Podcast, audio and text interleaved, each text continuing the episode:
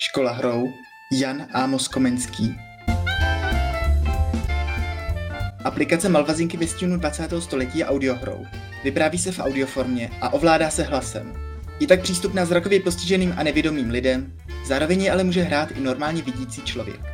Při hraní je dobré být v klidném prostředí, aby mikrofon nevnímal i okolní ruch. Je nutné mít po celou dobu hraní zapnutý zvuk a povolit aplikaci přístup k mikrofonu. Po celou dobu hraní je třeba být připojen k internetu, protože hra na něm závisí.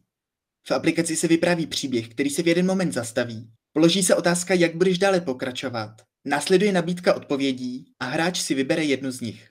Pak se ozve. Čímž se zapne mikrofon a do něj se řekne odpověď. Je třeba si vybrat jen jednu z nabízených odpovědí a tu do mikrofonu zřetelně říct. Podle odpovědi se příběh vyvíjí dál.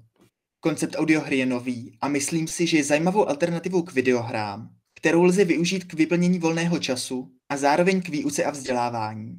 Mobilní aplikace, videohry a teď už i audiohry jsou nevyužitým potenciálem k výuce, přestože mladí lidé se z her naučí mnohdy více než ve škole. Proč to tedy nevyužít?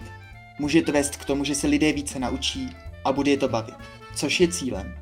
Netvrdím, že využívání mobilních aplikací k výuce je světospásné, a jedinou správnou cestou.